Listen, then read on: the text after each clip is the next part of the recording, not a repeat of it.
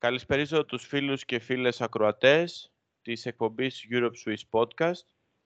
Ε, έχουμε φτάσει στο έκτο επεισόδιο για φέτος και είχαμε αφήσει μια ανοιχτή υποχρέωση αυτή των ε, Season Awards της EuroLeague για την σεζόν 2021-2022. Το πρώτο μας επεισόδιο ήταν τα Mid-Season Awards, οπότε δεν θα μπορούσαμε να μην κάνουμε Final Season Awards της EuroLeague. Μαζί μου για άλλο ένα επεισόδιο είναι ο φίλος ε, Μιχάλης Στεφάνου, όπου τον βρίσκουμε στο 10.gr και στο superbasket.gr. Μιχάλη, για ακόμα μια φορά σας ευχαριστώ και καλησπέρα. Καλησπέρα και για άλλη μια φορά και εγώ ευχαριστώ για την πρόσκληση. Πάντα ευχάριστο να μιλάμε χαλαρά για μπάσκετ και ιδιαίτερα για την ε, EuroLeague. Αυτό ακριβώς. Πούμε κατευθείαν στο ψητό γιατί ο καιρός έχει περάσει, το Final Four έχει τελειώσει. Ε, πολλά έγιναν από την τελευταία φορά όπου είχαμε τα Mid-Season Awards. Προέκυψε δυστυχώς ο πόλεμος, ε, που αυτό συνεπάγεται με τον αποκλεισμό των ρωσικών ομάδων. Ε, είδαμε ένα Final Four που άλλαξε η τοποθεσία του, έγινε στο Βελιγράδι. Είδαμε την ΕΦΕΣ να καταλήγει back-to-back πρωταθλήτρια.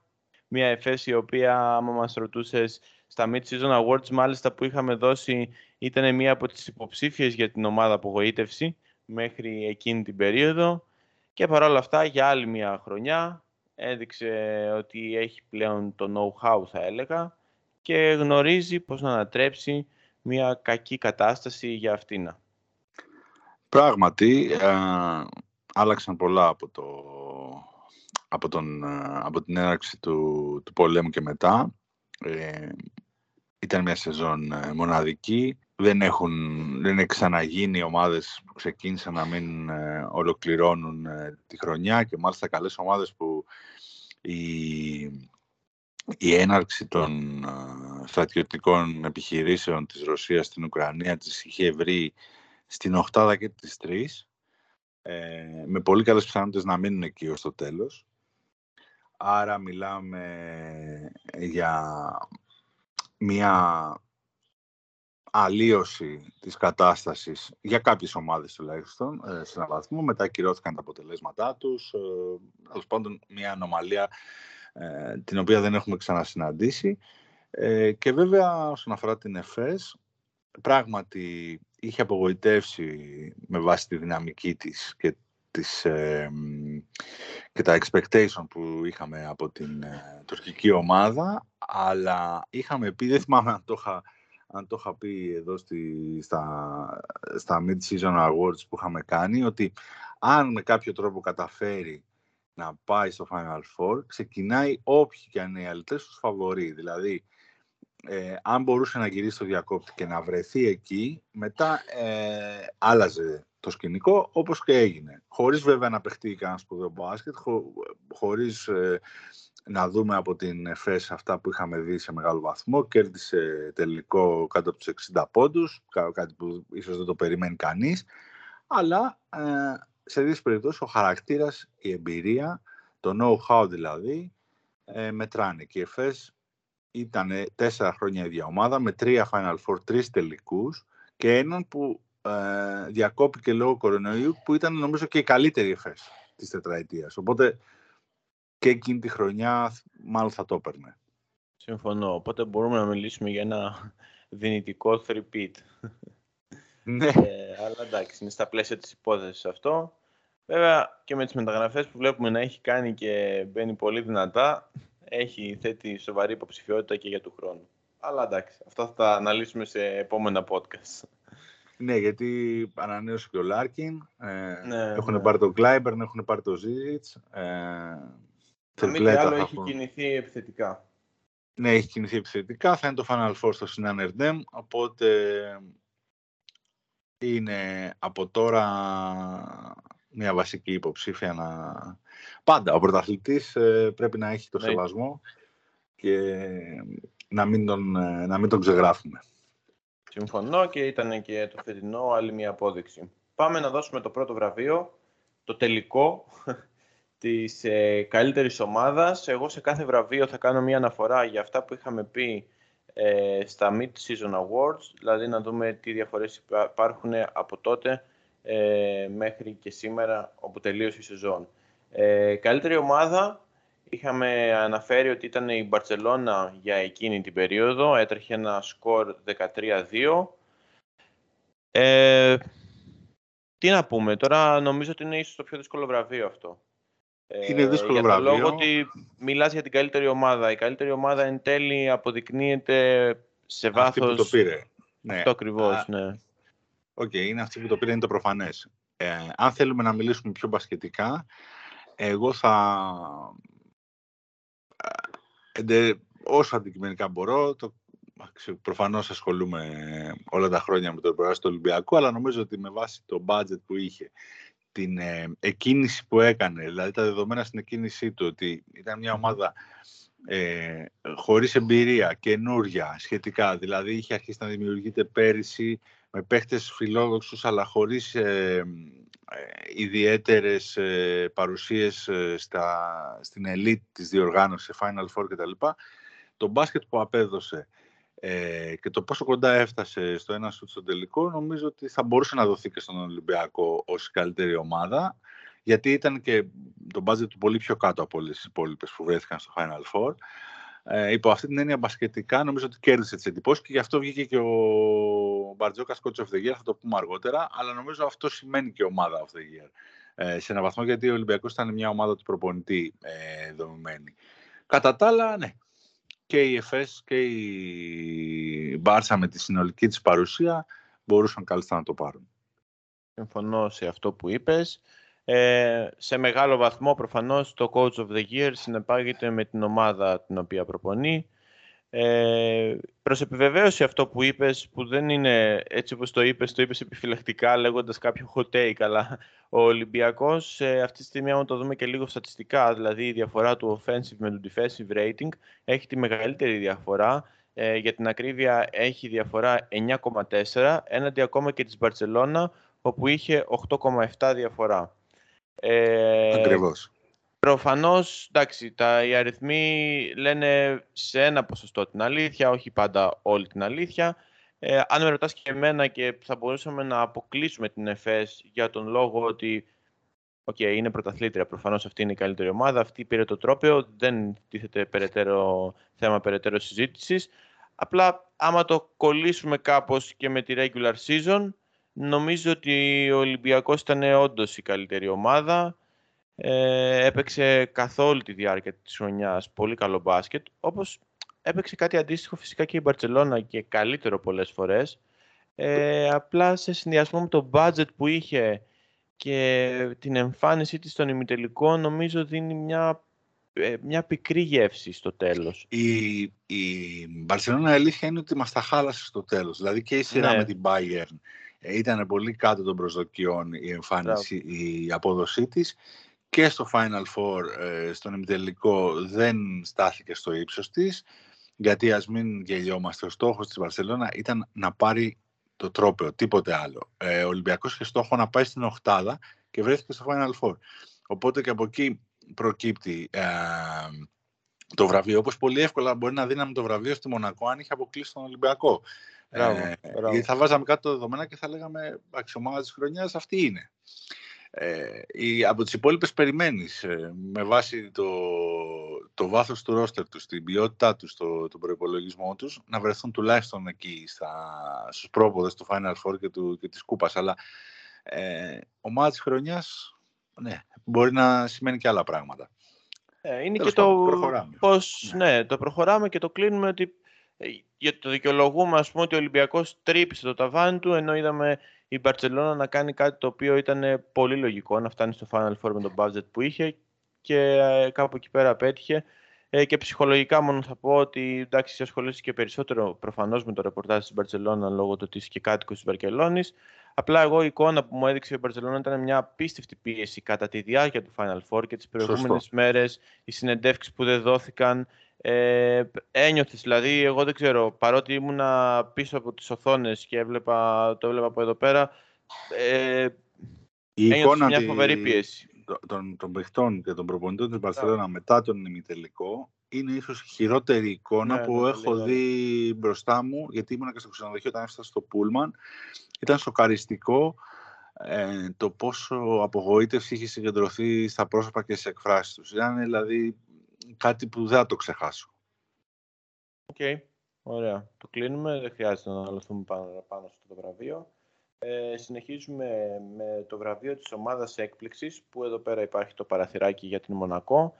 Ε, προσωπικά, ας πούμε, θεωρώ ότι αδιαφιλονίκητος νικητής είναι η ομάδα του Μονακό. Ε, είχαμε πει στα mid-seasons, είχαμε, ήμασταν μεταξύ ε, Unix Καζάν και Μονακό.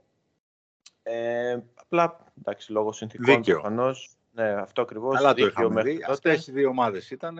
Η μία Συμφωνώ. έφυγε. Ε, μπορεί να ήταν αυτή στο τέλος. Αλλά η Μονακό, τον Ντεμαράζ στο φινάλε που έκανε και το, η σειρά που πρόσφερε μαζί με τον Ολυμπιακό στα play-off, ε, η καλύτερη εδώ και χρόνια, ε, και της δίνει ως πρωτάρα στη διοργάνωση εύκολα αυτό το βραβείο. Συμφωνώ μαζί σου και δεν θέλουμε να πούμε ότι τα λέμε εκ των υστέρων, αλλά πιστεύω ότι και μεταξύ στην, στη διαμάχη μεταξύ Unix και Μονακό, το ρόστερ εμένα της Μονακό μου φαινόταν πολύ πιο πλήρες από ότι της Unix και μάλιστα ε, προ πολέμου η Unix είχε κάνει κάποιες προσθήκες γιατί είχε εντοπίσει όντως ότι το κενό της ήταν σε θέμα βάθους. Ενώ είχε Σωστό. πολύ καλό starting five ή καλύτερα best, το best trio ας πούμε που ήταν ε, ε, του Κάναν Χεζόνια και του Τζεκίρι αν δεν κάνω λάθος ή του Λορέντζο Μπράουν απλά δεν το έχω ακριβώς μπροστά μου. Ε, υπήρχε ένα πρόβλημα ως προς το βάθος της. Ε, Παρ' όλα αυτά νομίζω ότι όντως η Μονακό έκανε εκπληκτική σειρά στα playoffs. Ε, ήταν ε, τα πιο, ανταγω- το πιο ανταγωνιστικό ζευγάρι των playoffs του Ολυμπιακού με τη Μονακό ε, γιατί ναι μεν πήγε στο 3-2 και ήταν και η, και η, και η Μπαρτσελώνα ζορίστηκε αρκετά από την Bayern ε, αλλά νομίζω ότι το μπάσκετ που είδαμε μεταξύ αυτών των Ήταν δύο πολύ ομάδων ανώτερο, ναι. ήταν πολύ ανώτερο αυτό ακριβώς. Είδαμε πολύ όμορφο μπάσκετ. Ενώ ε, σε αντιπαράθεση με το Bayern ε, Barcelona είδαμε κάποιες φορές κακές εμφανίσεις από την Barcelona, κάτι αντίστοιχο από την Bayern ήταν που ένα είχε πολλές μπάσκετ ελλείψεις. διαφορετικό, ήταν ε, Αυτό πο- ακριβώς. πολύ, ε, πολύ νευρικό, πολύ ε, αμυντικό μπάσκετ. ε, ναι, δεν, δεν είχε τόσο ρυθμό ε, η σειρά. Αυτό ήταν νευρικό, νευρικό. Ε, ναι, νευρικό. δεν είχε τόσο ρυθμό. Ε, η Μονακό νομίζω ότι ήταν η ομάδα έκπληξη, έφτασε μέχρι εκεί που έφτασε, μια ανάσα από το Final Four. Ε, πρόσφερε πο- ωραίες στιγμές, ε, θέαμα. Ε, νομίζω ότι ε, Κερδίζει δικαίως ε, τη θεωρούμε έκπληξη και βεβαίως την αντιμετωπίζουμε και διαφορετικά ε, εν ώψη κέρδισε δηλαδή έναν σεβασμό εν ώψη της επόμενης σεζόν. Και δείχνει ότι κινείται και αυτή Κινείται πολύ και ωραία άλλωστε στην σε αγορά. αυτά τα επίπεδα να ξαναπαίξει, να ξανακυνηγήσει την οκτάδα. Έτσι ακριβώς, έτσι ακριβώς και αναμένουμε με μεγάλη αγωνία το τι θα κάνει από την επόμενη σεζόν. Πλέον, όπως είπες και εσύ, έχει εδραιωθεί σε διαφορετικό caliber από ό,τι ήταν ε, στην αρχή της σεζόν. Ε, μπορούμε να προχωρήσουμε στην ομάδα απογοήτευση. Ε, είχαμε αναφέρει ε, στα mid-season, πάντα κάνω την αναφορά για να κάνουμε μια σύγκριση, ε, την Φενέρ, εγώ είχα πει τότε, και εσύ είχες αναφέρει ως ομάδα απογοήτευση την Τσεσεκά. Ε, εντάξει. Πάλι είναι άλλη μια, Ε, είχε άλλη μια ξεκινήσει ερώτηση άσχημα. ομάδα. Ε, Ναι, ναι. γενικά δεν δυσκολευόταν πολύ μέχρι που, που αναγκάστηκε να αποχωρήσει. Επιθετικά ειδικά είχε μεγάλο πρόβλημα. Ε, Που είχε και ένα εκπληκτικό ρόστερ, έτσι. και πάντα με βάση το ρόστερ κρίνουμε, έτσι. Δεν θα συγκρίνω την ε, Τσέσεκα με τον Παναθηναϊκό ποιος είναι πιο ψηλά στη βαθμολογία. Ε, θα δούμε τις δυνατότητες κάθε ομάδας, τις θεωρητικές δυνατότητες και αυτό που αποδίδει. Οπότε, από αυτή την έννοια, ας τις αποκλείσουμε γιατί δεν, έχουν, ε, δεν είχαν την ευκαιρία να, να παίξουν μέχρι το τέλος, οπότε ε, δεν θέλω να πω κάποια από τις Ρώσικες.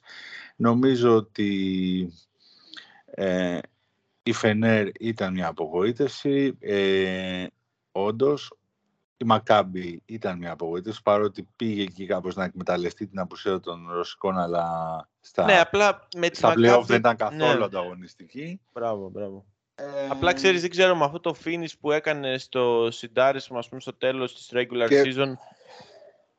Και το πρόβλημά της ε, επιβεβαιώθηκε και στο πρωτάθλημα, όπου μετά από ναι, ναι.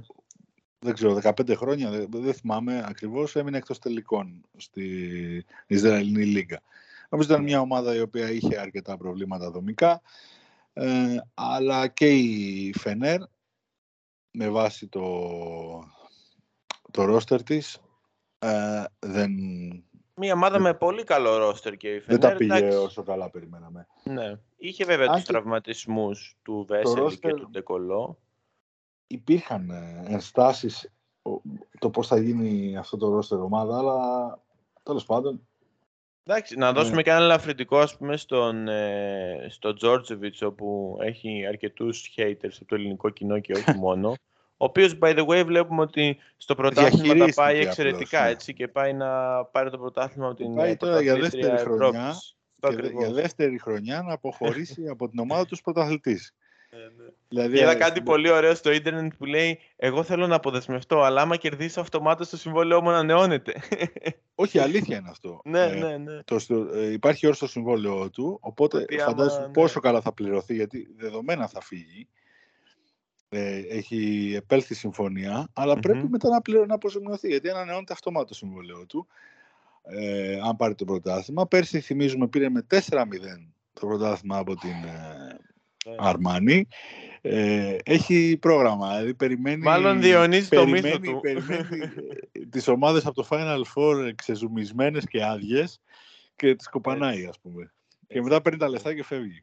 Έτσι ακριβώς. Σαν ακρίδα, τέλος πάντων. Ε, δεν είναι ούτε άσχετος, ούτε είναι ένας προπονητή. Δεν το συζητάμε και είναι ένας προπονητής ο οποίος πήρε ένα ρόστερ το οποίο δεν ήταν δικό του. Υπήρχαν και ανομαλίες στον οργανισμό της Φενέρ ε, ή παθογένειες, ας το χαρακτηρίσουμε Έχει καλές σχέσεις με τους παίχτες, ε, ναι, ναι. καταφέρνει και βγάζει ε, από τους παίχτες ε, το καλό του σε αυτό, του καταφέρνει και τους ετοιμάζει. Ε, μπορεί να υπάρχουν ενστάσεις ως προς τη μπασκετική του φιλοσοφία και τα λοιπά, αλλά για ποιον δεν υπάρχουν. Τέλος πάντων, ας πάμε παρακάτω. Ακριβώς, τελειώνουμε με την ομάδα απογοήτευση που ας πούμε ότι συμφωνούμε στην Φενέρ, η οποία τελείωσε με ένα ρεκόρ 10-18 ε, στην, ε, και κατέλαβε την 12η θέση. Ε, συνεχίζοντας, θα πάμε λίγο στα ατομικά βραβεία. Ε, τελειώνουμε με τα ομαδικά και θα πάμε στον ε, πιο βελτιωμένο παίκτη της EuroLeague.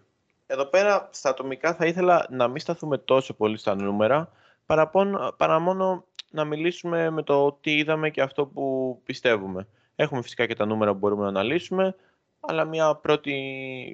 Μια βελτιωμένος. ε, βελτιωμένος. Ε, εντάξει, προφανώς ο, ο πρώτος που έρχεται στο μυαλό είναι ο Βεζέγκοφ.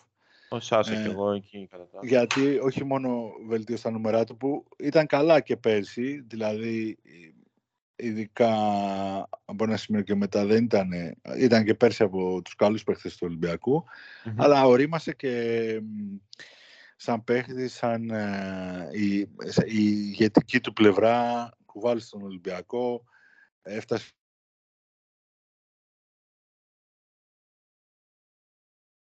ομάδα, όχι μόνο για τον ίδιο, αλλά η υπέρβαση έγινε, βρέθηκε στην καλύτερη πεντάδα. Ε, νομίζω ότι είναι από Ο Παπαγιάννης επίσης ήταν πολύ βελτιωμένος, αλλά η πορεία του Παναθηναϊκού δεν τον βοηθάει να ε, εξαργυρώσει ε, την απόδοση του. Επίσης με μια μεγαλύτερη διάκριση ε, και από τις άλλες ομάδες δεν ξέρω δεν μου έρχεται κάποιος αυτή τη στιγμή. Αν μπορείς να με βοηθήσεις ε, είχαμε βάλει και τον ε, Νταρούν Χίλιαρντ, ο οποίος και αυτός έκανε μια καλή χρονιά φέτος. Πολύ καλή χρονιά. Δυστυχώς δύο τραυματισμοί ναι, ε, του χάλασαν λίγο την ε, τέτοια. Μπορεί να έχει και άλλη τύχη η Bayern στα, στα play αν τον είχε σε όλα τα μάτς και αν τον είχε και σε καλή κατάσταση. Νομίζω όμως ότι είναι ένα βραβείο το οποίο πηγαίνει δικαιωματικά στον ε, Σάσα ε, γιατί είναι ένας παίχτης ο οποίος παρότι όπως είπες και εσύ σωστά και πέρυσι είχε κάνει πολύ καλή χρονιά, φέτος έκανε το step up Πήγε ναι, έκανε στο... χρονιά MVP, εντάξει. Αυτό δηλαδή ακριβώς. Πήγε στο MVP caliber, δηλαδή κατατάχθηκε σε εκείνο, σε αυτή την ομάδα. Ε, και δικαίως, εντάξει, προφανώς λόγω απειρίας ε, δεν είδαμε την ίδια ακριβώς απόδοση και στα playoffs και στο ημιτελικό, γιατί στο μικρό τελικό έκανε καλή εμφάνιση. Ε, όπως και να έχει, έχει όλο το μέλλον μπροστά του. Νομίζω δικαίως είναι ο πιο βελτιωμένος παίκτης και θα συμφωνήσω πάρα πολύ και στον Παπαγιάννη που είπες και είναι μάλιστα κάτι που έχεις αναφέρει και στα mid-season. Είσαι σταθερός στις απόψεις σου. ε, ε, ήταν και αυτό το step ναι, up ναι. ήταν αξιοσημείωτο. Ναι, γιατί εντάξει, αυτό που κάνει τη διαφορά συνήθως δεν είναι να κάνεις μία χρονιά καλή όπως έκανε ο Παπαγιάννης πέρυσι μετά το προπέρσινο καλοκαίρι που βελτιώθηκε πολύ. Είναι να το παγιώσεις, να παγιώσεις αυτή την ε, απόδοση και αυτό ο Παπαγιάννης μετά το πρώτο μισό ε, το έκανε πολύ σταθερά. Συνεχίζουμε σε κάτι το οποίο είναι σχετικά εύκολο θα έλεγα σαν βραβείο ατομικό με πολλούς υποψήφιους αλλά από τα playoffs και μετά εγώ έχω κατασταλάξει στο, σε ένα πολύ μεγάλο βαθμό. Είναι το βραβείο του Best Rookie of Season. Ε, ενδεικτικά θα πω ότι είχαμε αναφέρει, ε, είχαμε αναφέρει στα mid-season ε, τον ε, Donda Hall, ε, τον, τον, έτερο, τον Οκόμπο, τον έτερο χολ της ε, Αρμάνι. Ε, είχαμε μιλήσει και για τον ε, Τζος Νίμπο, έναν παίκτη που επειδή έχω και μία στήλη το Europe Swiss όπου γράφω σε άρθρα που απονείμω βραβεία κάθε αγωνιστική ήταν πολυνίκης ε, αυτής της στήλης. Ε, συνεπώς είχε μία σταθερά καλή απόδοση. Ε, αλλά νομίζω ότι μετά τα playoffs ε, προστίθεται ένας παίχτης ο οποίος δεν τον είχαμε αναφέρει, είναι ο Dwayne Bacon. Ο Dwayne Bacon, βέβαια. Δεν είναι rookie από άποψη, είναι rookie της Ευρωλίγκα. Προφανώς είναι ένας παίχτης ο οποίος είναι μεγαλύτερης ηλικίας από ότι είναι οι περισσότεροι, ο Νέμπο, ας πούμε, ή ο Κόμπο. Ε, είχε κάνει το πέρασμά του πετυχημένο σε ένα βαθμό στο NBA, δοκίμασε το υπερατλαντικό ταξίδι, ε, εμένα μου άρεσε πάρα πολύ ο Bacon, έφερε πάρα πολύ ωραία στοιχεία στην ε, EuroLeague και ήταν ένας παίχτης ο οποίος ε, είχε κάποια fundamentals ε, που είχαμε να τα δούμε πολύ καιρό νομίζω στο ευρωπαϊκό μπάσκετ. Σωστό. Νομίζω ότι έκλειψε τις εντυπώσεις στο τέλος και από τον Οκόμπο, τον οποίο επίσης δεν βοήθησε ο τραυματισμός, η, ο τραυματισμός του, η πορεία της ομάδας του και το γεγονός ότι το πρώτο του μισό ήταν πολύ ανώτερο από το δευτερο Ε, ο Νίμπο είναι ένας παίχτης ο οποίος σίγουρα ε, ε, κέρδισε τα βλέμματα, τράβηξε πάνω τα βλέμματα, αλλά νομίζω ότι τέτοιους παίχτες βλέπουμε συχνά πυκνά στη, στη EuroLeague. ο Ντόντα Χολ είναι ένας παίχτης που δεν βλέπουμε τόσο συχνά και ειδικά σε rookie χρονιά ήταν πολύ κυριαρχικός και αυτός σε πέρασε έναν τραυματισμό που τον άφησε αρκετά έξω αλλά επανήλθε δρυμύτερος και στη σειρά με τον Ολυμπιακό ήταν Συμφωνώ και από πολύ ήταν... μεγάλο πρόβλημα. Και ήταν και ο παίχτης, συγγνώμη, σε αυτό που λες, ο Ντόντα Χολ, για να παραθέσουμε και κάποια στατιστικά, όπου είχε το καλύτερο plus minus, έτσι, στη σειρά ναι, με ναι. τον Ολυμπιακό. Ναι, πραγματικά φοβερός, φοβερός. Επίσης ο, ο Devon Hall έκανε μια χρονιά ε, που για rookie ε, είναι πολύ καλή, αξιοσημείωτη, έπαιξε σαν να παίζει χρόνια στην Ευρωλίγκα, ε, με leadership, με, με ευθύνη, με, με, με πολυδιάστατο παιχνίδι, με άμυνα, με επίθεση, με δημιουργία. αλλά οπωσδήποτε στο τέλος είχε αντιμετωπίσει πολλά προβλήματα η Αρμάνη και δεν άφησε καλή γεύση, ε, καλή τελευταία γεύση. Προσπάθησε αλλά, σε λίγα μάτια ναι, στα ο, ο, Bacon, ο Bacon είναι ο παίχτης ο οποίος κλέβει στο τέλος τις εντυπώσεις. Είναι σαν το Όσκαρ του Μάρλο Μπράντο στο αποκάλυψη τώρα που εμφανίζεται στο τέλος και κόβει το νήμα, κόβει το νήμα. και κόβει το νήμα πρώτος και παίρνει ένα Όσκαρ νομίζω είναι από τα συντομότερα σε, σε παρουσία, σε χρονική παρουσία. Το κάπως έτσι βλέπω και το Μπέικον ο οποίος από ένα σημείο και μετά ε, έκανε, πήρε την ευθύνη και βγήκε μπροστά και μας ε, ενθουσίασε όλους. Α, δεν ξέρω που θα το δώσω. Ας το δώσουμε στο, στο Bacon. Ξέρω εγώ η τελευταία γεύση είναι που μένει πιο έντονα στον Τουρανίσκο. OK, okay, οπότε θα τον ενημερώσουμε να παραλάβει το βραβείο του. και είναι και hot όνομα έτσι, έτσι, τώρα το έτσι, καλοκαίρι. Ο Ντόντα Χολ ανανέωσε. Ε, Λέμε και τα insights μας εδώ πέρα. Και ο Κόμπο ε, τον κοιτάζουν αρκετές ομάδες. Ε... Γενικότερα ήταν μια χρονιά η οποία είχε πολύ ωραίους rookies. Δηλαδή ήρθαν παίχτες οι οποίοι νομίζω ναι, ναι. ότι δώσανε πράγματα και θα εδραιωθούν στο επίπεδο της EuroLeague. Πράγματι. Ε, ε, και γενικά αυτό είναι ένα θέμα που πρέπει να μας απασχολήσει, το πώς θα, θα φέρουμε μεγαλύτερο ταλέντο ε, στην Ευρωλίγα, το έχει ανάγκη. Νομίζω η επόμενη χρονιά θα είναι ακόμα λιγότερο, θα είναι λιγότερο θεαματική από την προηγούμενη. Ε, το μπάσκετ επιστρέφει ξανά στο μέγεθος, οι χώροι κλείνουν, ε, οι παίχτες καλύπτουν τους χώρους σε πολύ λιγότερο ε, χρόνο, χρόνο. Ε, λόγω της αθλητικότητάς τους. Αυτό σημαίνει πολύ μικρότερα περιθώρια εκτέλεσης ε, υπό καλές προϋποθέσεις. Ε, είδαμε ότι όταν πήγαμε στη φάση των play-off και μετά έκλεισαν πολύ τα match και τα score. Ε, είδαμε τη Final Four με κακό μπάσκετ γενικότερα και πολύ χαμηλά σκορ, τελικό στους 59 ε, πόντους. Ε. Οπότε είναι κάτι που πρέπει να το σημειώσουμε και πρέπει να το, να το δούμε και του χρόνου πώς θα, πώς θα ισορροπήσει, διότι οι ομάδες που έχουν συσσωρευμένο ταλέντο για να αντιμετωπιστούν δεν υπάρχουν πολλοί τρόποι εκτός από το να τους κλείσεις στο γήπεδο. Ε, ναι. αυτό έκανε ο Λάσο, προσπάθησε να το κάνει. Τεχνικά κέρδισε, αν και από τεχνικό λάθος ουσιαστικά έχασε το μάτι στο τέλος. Αλλά τεχνικά, Απίστευτο, ναι, ναι. Ε, σαν, σαν, τακτική, το, τον πήρε το τελικό. Γιατί κατέβασε εννοείται, την ΕΦΕΣ ε, σε πολύ άσχημα ποσοστά. Ε, με τους ψηλούς forward που έχει και, τους, και τα ψηλά guard. Ε. Ανέβασε πολύ το μέγεθός του, έριξε ναι, το ρυθμό όσο μπορούσε. Και το μέγεθος νομίζω θα συνεχίσει να ανεβαίνει στη EuroLeague, ειδικά από τις ομάδες που δεν μπορούν να απαντήσουν με ταλέντο και ποιότητα, δηλαδή και οικονομικά, ε, ώστε να μείνουν ανταγωνιστικές.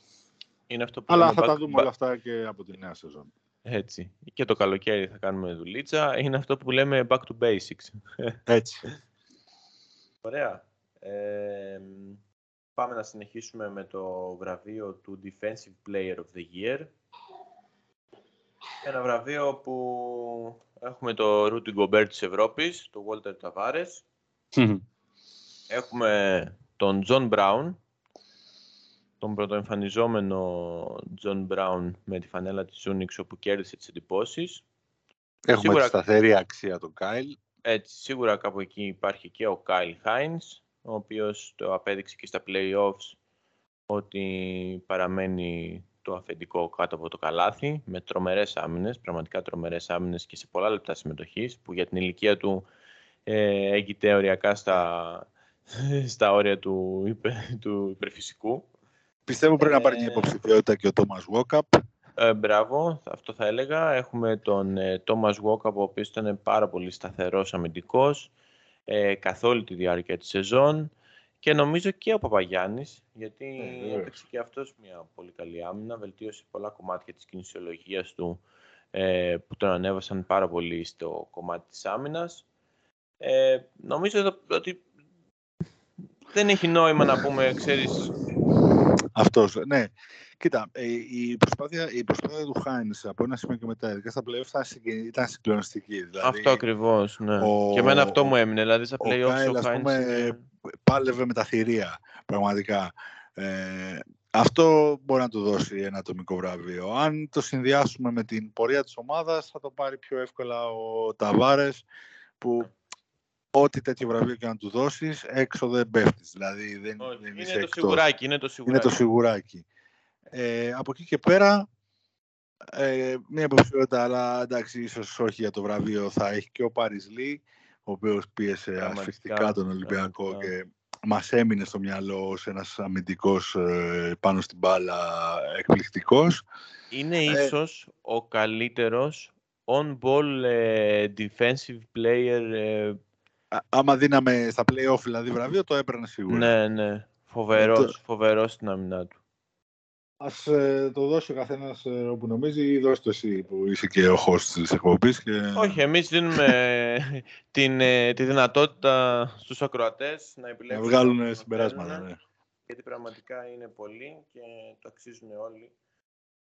Ε, και μπορούμε να συνεχίσουμε στον παίχτη απογοήτευση. Νομίζω ότι εδώ πέρα κυριαρχούν δύο ονόματα. Αυτό του Wade Baldwin και το δεύτερο του Ακίλε Πολωνάρα. Ναι. Ε, και ο Χένρι θα μπορούσε να είναι. Και, και ο Χένρι, ναι. Είχε και αυτός μια περίοδο τραυματισμού όπου πέρασε. Ε, αλλά νομίζω ότι ο Πολωνάρα έπεσε πάρα πολύ στα νούμερά του. Έπαιξε, έπεσε περίπου πόντους ανάμεσα όρος του. Έχουμε τον Wade Baldwin, ο οποίος έκανε μια εκπληκτική χρονιά πέρυσι ε, με την ε, φανέλα της Μπάγκερ Μονάχου, μεταπήδησε στη Βασκονία. Ε, δεν μπόρεσε να πράξει τα δέοντα σε σύγκριση με την προηγούμενη του χρονιά. Είναι ένας παίκτης ο οποίος, εντάξει, το φυσικό του ταλέντο είναι διαπραγμάτευτο, έχει τα προβλήματα πνευματικής φύσης ε, και είναι και ο Πολωνάρα, ο οποίος ε, μάλλον είναι αυτό που είπαμε στην προηγούμενη περίπτωση των παιχτών ε, για τον πιο βελτιωμένο παίχτη και για τους rookies. Έκανε μια καλή χρονιά, αλλά δεν μπόρεσε να παγιώσει αυτή την σταθερά καλή του απόδοση που είχε τις προηγούμενες χρονιές. Σωστά, όλα και οι, και οι δύο παίχτες ε, αισθητά κάτω από τα στάνταρ στα περσινά, με βάση του, του να διαλέξω μια ομάδα η οποία έφτασε και μέχρι το τέλος, ώστε να έχει και ίσως μεγαλύτερη βαρύτητα η παρουσία ή η κακή παρουσία κάποιου. Ε, για διαφορετικούς λόγους, τον Τόμας Ερτέλ, ο οποίος ε, πήγε στη Ρεάλ μετά από το επεισόδιο με την Παρσελώνα ε, και τελικά δικαίωσε την Παρσελώνα ε, με τη συμπεριφορά του. Έμεινε εκτός ομάδας από τη Ρεάλ. Ε, πειθαρχικό παράπτωμα, γενικά κακή παρουσία. Ε, οπότε θα μπορούσε να πάει και, και σε εκείνον σαν μια γενικότερη γεύση που έμεινε το, το βραβείο της απογοήτευσης. OK, okay, ωραία, μια χαρά. Ε, μπορούμε να προχωρήσουμε με την καλύτερη μεταγραφή της, ε, της σεζόν. Ένα βραβείο το οποίο εγώ θα το έδινα στον Γιαμπουσέλη, έναν παίκτη ο οποίος ε, έκανε πολύ καλές εμφανίσεις με τη Βιλερμπάν, αλλά νομίζω ότι αυτό που απέδειξε φέτος στη Real ε, ήταν λίγο εκτός ε, της δικιάς μου τουλάχιστον ε, λογικής. Έκανε ένα breakout φέτος. Ε, πρωταγωνίστησε σε μια ομάδα η οποία έχει, είναι ένας δύσκολος οργανισμός, ο οργανισμός της Real. Ταλανίστηκε αρκετά κατά τη διάρκεια της σεζόν ε, και παρόλα αυτά είδαμε έναν παίχτη ο οποίος είχε, ηγετικά, είχε ηγετικό ρόλο σε αυτή την ομάδα με εκπληκτικές εμφανίσεις και στα playoffs αλλά και στο ημιτελικό του Final Four. Και στο τελικό έκανε καλή εμφάνιση. Είναι σίγουρα έτσι όπως τα λες. Ε, δεν ξέρω αν ε, μπορούμε να χωρίσουμε κάποιον άλλο συζήτηση, αλλά το γεγονός ότι πήγε από τη Βιλερμπάν στη Real και ήταν ο πρώτος παίχτης της ε, κατευθείαν, ε, του χαρίζει, του δίνει αυτό το βραβείο δικαιωματικά. Οπότε ναι, ας το Υπάρχουν και άλλες καλές μεταγραφές. Είχαμε αναφέρει και τον Φαλ και τον Walkup ε, και σε άλλες ομάδες. Δεν είναι μόνο... Ναι, οπωσδήποτε υπάρχουν. Ε, απλά τώρα νομίζω ότι το παράδειγμα, okay. μπράβο και ο James, απλά νομίζω ότι το παράδειγμα του Γιαμπουσέλ ήταν ε, ότι ήταν κάτι διαφορετικό από αυτό που περιμέναμε από αυτό που τον είχαμε τουλάχιστον στο μυαλό μας και πραγματικά έκανε πάρα πολύ καλή εμφάνιση. Ε, και επειδή η ομάδα του έφτασε και μέχρι τον τελικό, ναι, ναι. το αξίζει. Και πάμε να κλείσουμε με τα δύο πιο mainstream βραβεία. Αυτό του Best Coach. Έχουμε ε, το, το, νικητή, το λογικό νικητή του Γιώργου Μπαρτζόκα, okay, που το ναι. έδωσε φυσικά και η EuroLeague. Και έχουμε και έναν μικρό ε, θεούλη, τον Αταμάν. Ο οποίος, Έχουμε τον Αταμάν. Ο, ο οποίος τι, μπορεί, τι μπορείς να του πεις, φίλε Μιχάλη; Τι μπορείς να πεις αυτόν τον τύπο; Με βάση αυτά το που είπε... Το μόνο που να του πεις είναι ότι uh, you create a monster. ε, δημιούργησε ένα τέρας και κάθεται και το παρακολουθεί. Ακριβώς. Ε, σε βάθος χρόνου είναι μακράν ο πιο επιτυχημένος προπονητής, διότι αυτό που γράφω συνεχώς είναι ότι πλέον δεν υπάρχει χρόνος να μπει στις λεπτομέρειες. Η εποχή του Μπράντοβιτς ε, ε, περνάει, φεύγει. Ε, δεν μπορείς να ελέγχεις τόσο πολύ τα πράγματα κατά τη διάρκεια της σεζόν. Δεν μπορείς να δουλεύεις τόσο πολύ σε λεπτομέρειες, σε scouting. Δεν υπάρχει χρόνος. Είναι πάρα πολλά τα παιχνίδια. Η δουλειά πρέπει να γίνει το καλοκαίρι. Ό,τι ομάδα φτιάξεις, αυτό θα δεις ε, το χειμώνα. Οι παρεμβάσεις που μπορούν να γίνουν είναι λίγες και αποτελούν εξαιρέσεις στον κανόνα. Ο Αταμάν λοιπόν έφτιαξε μια ομάδα ε, η οποία δεν κόστιζε ακριβά. Είχε, πήρε την Εφέσα τελευταία, αν δεν κάνω λάθος, στη EuroLeague. Πήρε το yeah. Ναι. με 4-5 εκατοστάρικα. Πήρε το Λάρκιν με ένα καλό συμβόλαιο 1,5 εκατομμύριο άλλα τέτοια συμβόλαια υπάρχουν, δεν είναι απαγορευτικά. Ε, και σιγά σιγά έσεξε μια ομάδα την οποία απολαύσαμε για μια τετραετία. Ε, και αν φέτος δεν ήταν το ίδιο θελκτική είχε πάλι τις στιγμές της και τελικά κατάφερε και το πήρε. Ε, οπότε πραγματικά το αξίζουν συγχαρητήρια από εκεί πέρα ο Γιώργος Μπαρτζόκας έχει κερδίσει εντυπώσεις για φέτος, για τους λόγους που έχουμε αναφέρει. Και από πίσω νομίζω ότι ε, και ο Τρινκέρι που και πάλι με μια ομάδα που δεν σου γέμιζε το μάτι, που δεν της έδινε πιθανότητες, έφτασε να βγάλει το λάδι της Μπαρσελώνα και να την πάει σε πέντε παιχνίδια, πάλι να φτάσει ε, λίγο μακριά από το Final Four, όπως και πέρυσι με την Αρμάνη σε πέντε παιχνίδια και ουσιαστικά για ένα σουτ. Άρα δείχνει ότι είναι ένας προπονητής με δυνατότητες που τις επιβεβαιώνει και επίσης ε, πολύ θετικές εντυπώσεις στη διαχείριση του ρόστερ ο, ο Σάσα Ομπράντοβιτς ο οποίος διαδέχτηκε το Μήτροβιτ στη Μονακό και πραγματικά έκανε μια πολύ καλή δουλειά, ηρέμησε ο Τζέιμς, ε, είδα μια ομάδα πολύ ε, διεκδικητική, πολύ ανταγωνιστική, πολύ σωστή. Ε, την έβαλε σε ένα καλούπι παρά το γεγονός ότι το ρόστερ της είναι λίγο σε οδηγεί στο, στο να περιμένεις να δεις πιο άναρχο μπάσκετ. Ε, κατάφερε να, να την κάνει να θυμίζει ομάδα και βεβαίως και αυτός έφτασε πάρα πάρα πολύ κοντά στο, στο Final Four. Αυτοί νομίζω είναι οι προπονητές, αλλά ας το πάρει Μπαρτζόκας, Final Four και νομίζω ότι έπαιξε και ένα πολύ ωραίο μπάσκετ σε όλη τη διάρκεια της σεζόν Ολυμπιακός με εξαίρεση τον Ιανουάριο που χτυπήθηκε από το COVID ε, συνολικά. Δηλαδή όλοι οι παίχτες του κόλλησαν ένας μετά τον άλλον. Και έκανε και ένα πολύ καλό, το καλύτερο recruiting ε, για τη σεζόν. Ναι, νομίζω ότι χωρίς εντυπωσιακές κινήσεις ο Ολυμπιακός ε, παρέδωσε μαθήματα ε, χτισήματος ομάδας και σύγχρονο μπάσκετ ε, φέτος στην Ευρωλίγκα έγιναν ε, ουσιαστικές κινήσεις οι οποίες απαντούσαν στα περσινά κενά ε, χωρίς ναι. ε, τρομερά συμβόλαια. Έχουμε πει, έχω αναφέρει εγώ προσωπικά πάρα πολλές φορές σε σημείο αιμονικό ότι το μπάσκετ και το σωστό, κατά την άποψή μου, ε, ο σωστός σχεδιασμός είναι ένα σωστό πάντρεμα χαρακτηριστικών των παιχτών. Ε, έχουμε δει πάρα ναι. πολλά μεγάλα ονόματα, συμβόλαια, παίχτες αεροδρομίου που λένε ε, να, μην μπορέσουν, να μην έχουν μπορέσει να αποδώσουν σε μια ομάδα σαν σύνολο.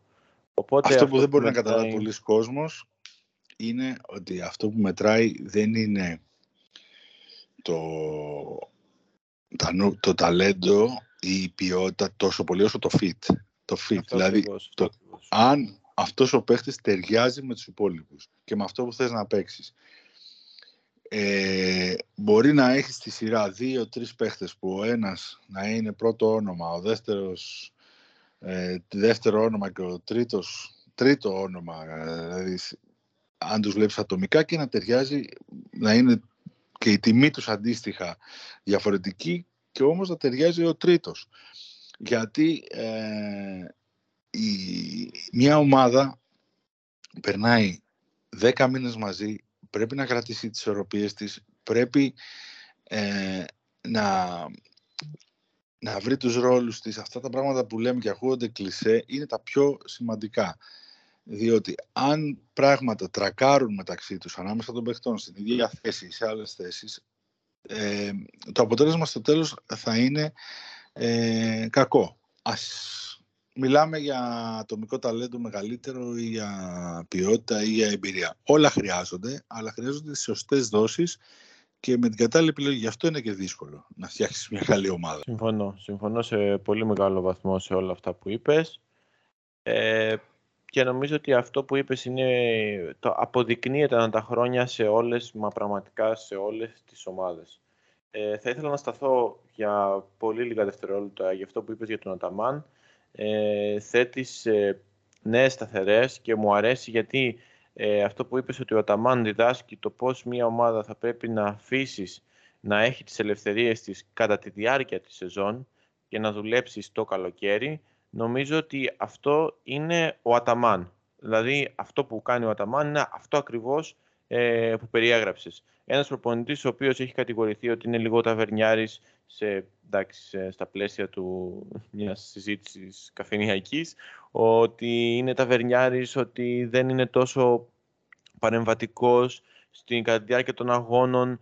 Ε, νομίζω ότι έχει δώσει μια, καινούρια, μια καινούρια φιλοσοφία ε, γύρω από το coaching ε, και νομίζω ότι κρίνεται πέρα ως πέρα πετυχημένη.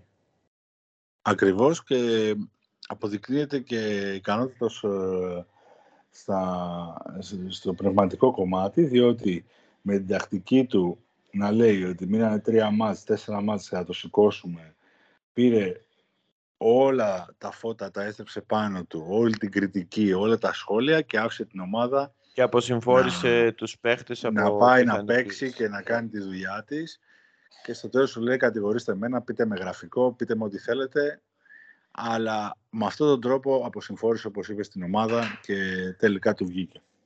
Πολύ σωστό. Ωραία. Και πηγαίνουμε στο τελευταίο και σχετικά εύκολο βραβείο. Είναι το βραβείο του MVP. Ε, νομίζω ότι αυτό έχει νικητή τον Νίκολα Μύρωτη. Είναι ένας παίκτης ο οποίος είναι κόσμημα για το ευρωπαϊκό μπάσκετ. Ε, το gameplay του μου αρέσει πάρα πολύ. Εγώ δηλώνω και φαν σίγουρα αυτού του παίκτη. Ε, κάποιες φορές χαρακτηρίζεται, είναι λίγο ανιαρός στα δικά μου τα μάτια, ε, αλλά μπρος σε αυτό το ταλέντο και σε όλο αυτόν τον επιθετικό πλουραλισμό που έχει, όλα αυτά είναι πτέσματα. Ναι, εντάξει, προφανώς ο Μύρωτης ε, σαν επίπεδο νομίζω είναι ο καλύτερος παίχτης της Λίγκας, με διάρκεια, με πολύπλευρη παρουσία με πραγματικά δεκάδες κινήσεις και τρόπους να βάλει την μπάλα στο καλάθι, με leadership. Εγώ Προφανώς προσωπικά... αν κάποιος θέλει να το δώσει στο Μίσιτς, επίσης ναι, δεν μπορεί να του πει κανείς τίποτα γιατί ο ναι. Μίσιτς παίρνει και τις κούπες που είναι τελικά το, το σημαντικό. Το ε, και είναι και αυτός ένας παίχτης ο οποίος είναι ένα γκάρ τρισδιάστατο ε, που δεν μπορεί να του βάλεις κάποιον δίπλα ακόμα και σαν το Λάρκιν παίχτες που έχει τρομερό εσωτερικό ανταγωνισμό, έτσι. Δηλαδή τώρα ναι, στην ΕΦΕΣ αυτό το ντουο είναι... Είναι ένας παίχτης ο οποίος είναι εντυπωσιακός ε, και πολλές φορές μοιάζει ανίκητος. Ε, δεν, δεν θα κάτσω τώρα να διαφωνήσω για υπέρ του. Είναι και οι δύο παιχταράδες. Ο, ο Μύρωτιτς ε, ίσως συνολικά να είναι καλύτερος ατομικά. Ο, ο Μίσιτ συνδυάζει και το αποτέλεσμα. Πραγματικά είναι δύο παίχτες ε, που χαίρεσαι να τους βλέπεις, που λύνουν προβλήματα ε, και κάνουν τη ζωή μιας ομάδας και ενός προπονητή πολύ πιο εύκολη. Δεν συγκρίνουν τον καθένας στη θέση του. Είναι κορυφαίος, οπότε ναι, ό,τι θέλει ο καθένας θα διαλέξει. Αλλά δεν νομίζω τουλάχιστον ότι υπάρχει άλλος τρίτος. Δηλαδή ακόμα και ο Λάρκιν νομίζω ότι δεν είναι στο δεν θα τον έβαζα δίπλα στον Μίσιτς. Συμφωνώ σε ό,τι είπες και θα το κλείσουμε έτσι. Θα αφήσουμε το, το βραβείο του MVP για ακόμα μία φορά να αποφασίσει ο ακροατής που θα ήθελε να το δώσει. Δίνουμε τις δύο υποψηφιότητες. Προσωπικά εγώ θα το έδινα στον Μύρωτιτς και έχω τρομερή συμπάθεια και στους δύο παίχτες. και κάπως έτσι νομίζω ότι κλείνουν ε, τα Final Season ε, Awards για την EuroLeague για τη σεζόν 2021-2022. Θα ανανεώσουμε το ραντεβού μας για την επόμενη σεζόν ξεκινώντας με τα Mid-Season Awards. Μέχρι τότε θα έχουμε να, να δούμε πολλά πράγματα. Θα έχουμε να ακολουθήσουμε την ε, Free Agency αγορά φέτος της EuroLeague που είναι αρκετά ενδιαφέρουσα θα έλεγα. Θα ακολουθήσουν και άλλα podcast. Ε, Μιχάλη, για ένα ακόμα επεισόδιο να σε ευχαριστήσω. Ανανεώνουμε το ραντεβού μας, θα δούμε για πότε, με βάση τη θεματολογία των podcast. Ε, σε ευχαριστώ πάρα πολύ για τη σημερινή συζήτηση. Εγώ ευχαριστώ και καλό καλοκαίρι σε όλους. Καλό και από τη νέα σεζόν, καλά να είμαστε, θα τα ξαναπούμε. Τέλεια. Αυτό ήταν το έκτο επεισόδιο του Europe Swiss. Εγώ είμαι ο Βασίλης, έχω την στήλη του Europe Swiss στο site του redpointguard.gr. Μπορείτε να με βρείτε στο Twitter ως Bilos11. Ο Μιχάλης που ήταν μαζί μου είναι ο Μιχάλης Στεφάνου, αρθρογραφής στο 10.gr και στο superbasket.gr. Σας ευχαριστώ πάρα πολύ. Μέχρι το επόμενο επεισόδιο να είστε καλά και καλή σας συνέχεια.